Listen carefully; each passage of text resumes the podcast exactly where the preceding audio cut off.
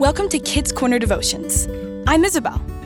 This week's theme is Resurrection People. The Bible verse is 1 Peter 1 verse 3. Praise God, the Father of our Lord Jesus Christ. God is so good, and by raising Jesus from death, He has given us new life and a hope that lives on.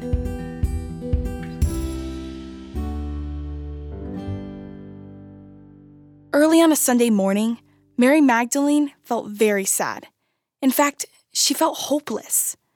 Her teacher and friend had been crucified on Friday, and now, mysteriously, his tomb was empty.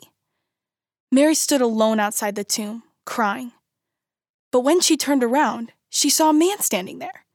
She thought, he must be the gardener. He asked her, "Why are you crying? Who are you looking for?" She asked him to please tell her where Jesus' body had been taken. But then the man said one word, and Mary realized that it wasn't the gardener. He said, "Mary," and she knew that it was Jesus. He had done what he came to the earth to do. He had defeated sin and death. He had risen. Jesus told Mary to go and tell the others the good news.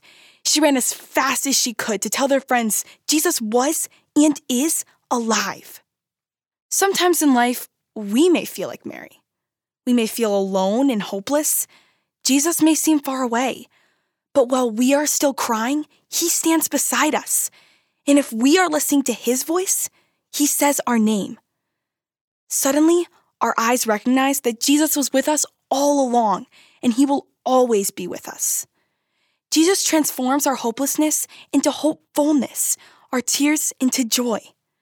When we know that our Savior lives, we live in the freedom His resurrection gives us. And like Mary, we run as fast as we can to share the good news that He has risen indeed. Will you pray with me? Dear God, thank You that Jesus is alive.